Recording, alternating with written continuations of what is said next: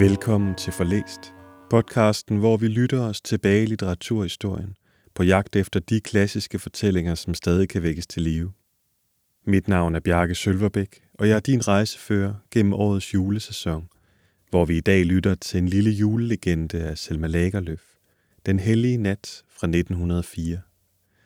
Det er en af forfatterens Kristuslegender, som er en række fortællinger, hvor i Lagerlöf digter videre på de begivenheder, som vi har hørt om i Bibelens evangelier.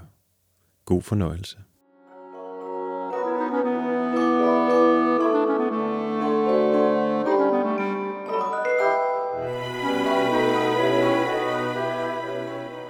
Den hellige nat af Selma Lagerløf.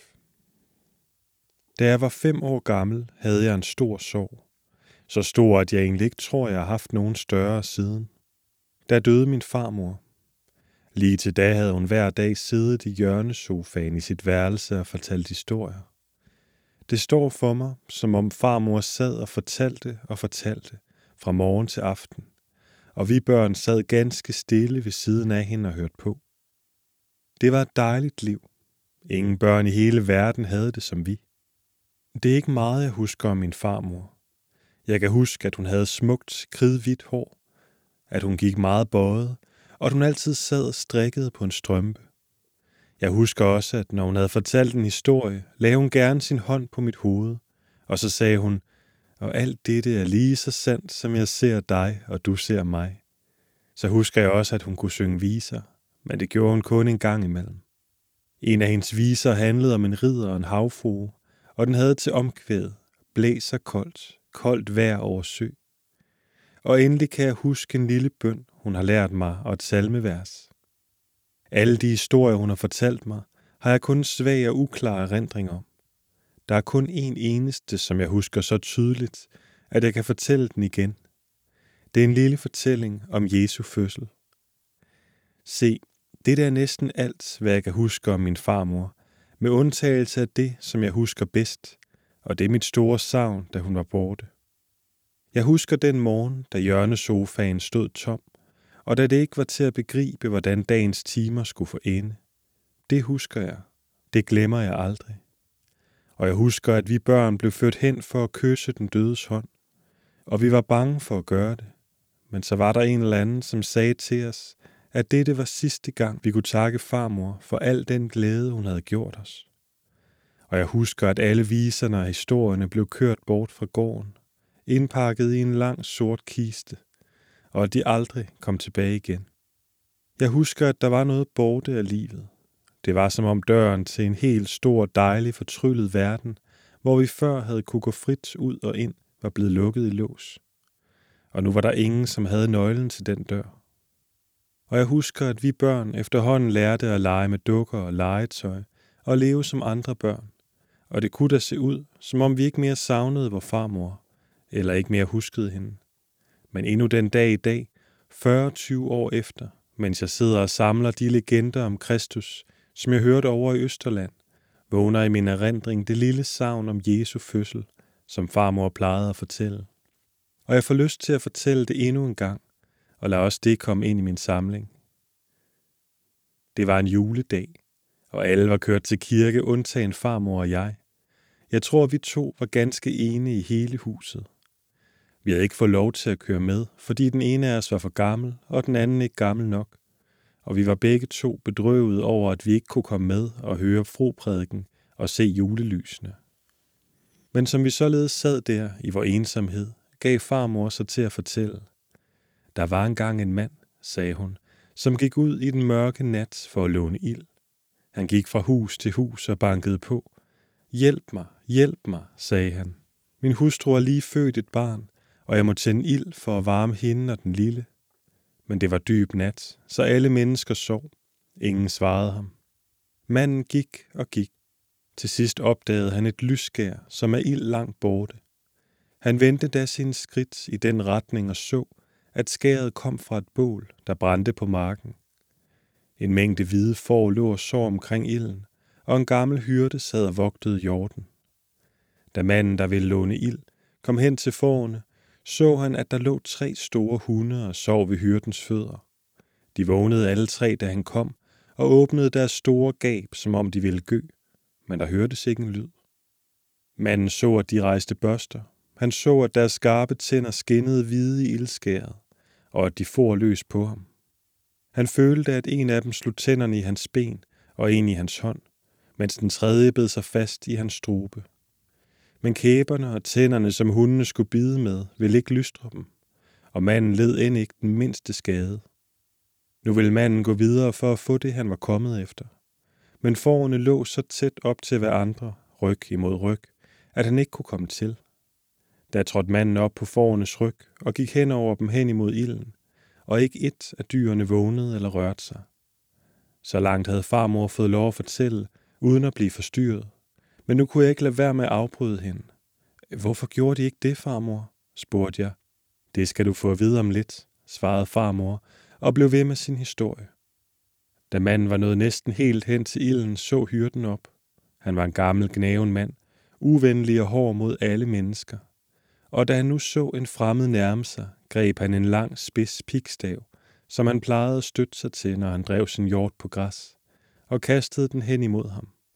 Og pikstaven for vinende lige imod manden, men inden den ramte ham, fløj den til side og susede forbi ham langt ud på marken. Da farmor var kommet så langt, afbrød jeg hende på ny. Farmor, hvorfor vil kæppen ikke slå manden? Dog, farmor svarede ikke på mit spørgsmål, men blev ved med sin fortælling. Nu kom manden hen til hyrden og sagde til ham, Åh, hjælp mig, og lad mig låne lidt ild hos dig. Min hustru har nylig født et barn, og jeg må have ild til at varme hende og den lille. Hyrden havde mest lyst til at sige nej, men da han tænkte på, at hundene ikke havde kunne gøre manden noget ondt, og forne ikke var løbet deres vej for ham, og at hans pikstav ikke havde villet ramme ham, blev han underligt bange og turde ikke nægte ham, hvad han forlangte. Tag så meget du behøver, sagde han til manden. Men ilden var næsten helt udbrændt. Der var ikke en eneste brand tilbage, kun en stor bunke gløder, og den fremmede havde hverken ildskuffe eller skovl, hvor i han kunne bære de glødende kul. Da hyrden så det, gentog han, tag så meget du behøver, og han glædede sig over, at manden ikke kunne få nogen ild alligevel. Men manden bøjede sig ned, samlede kulgløderne op af asken med sine bare hænder og lagde dem i sin kappe. Og gløderne brændte ikke hans hænder, da han rørte ved dem. Ikke heller sved de hans kappe, men manden var dem bort, som om det havde været nødder eller æbler. Men her blev fortællersken afbrudt for tredje gang. Farmor, hvorfor vil gløderne ikke brænde manden?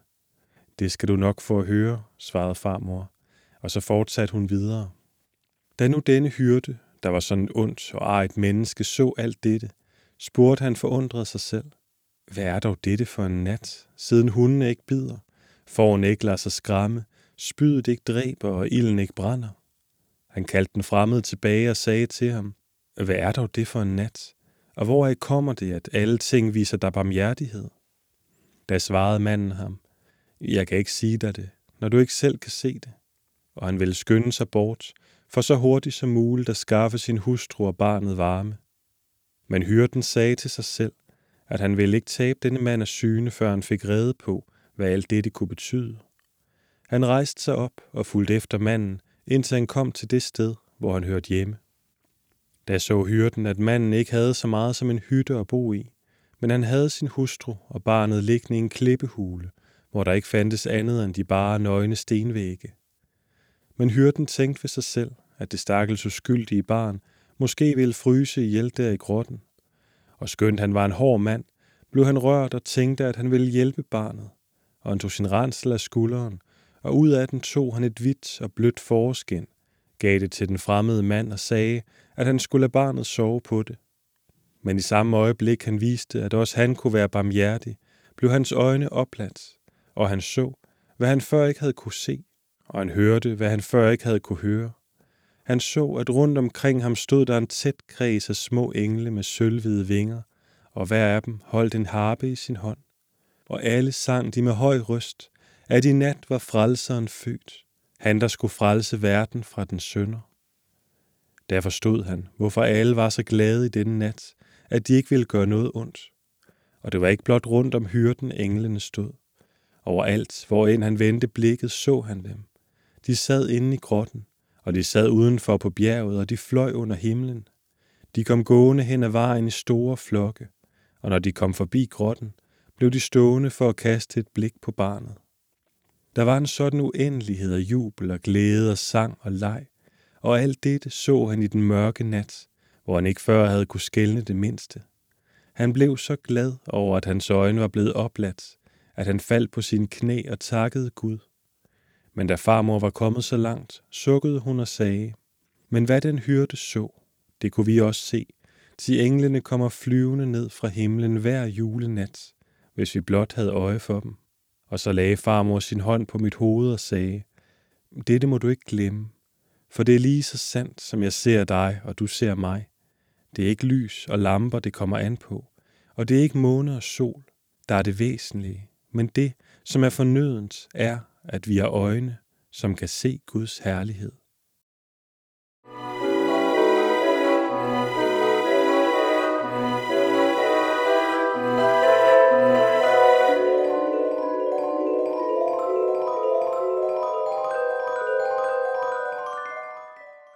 Tak fordi du lyttede med. Hvis du vil vide mere om Selma Lagerlöf, kan du læse mere på forlæst.dk. Her kan du også skrive til mig, hvis du har kommentarer til afsnittet, eller forslag til, at vi skal læse i fremtiden. På genhør.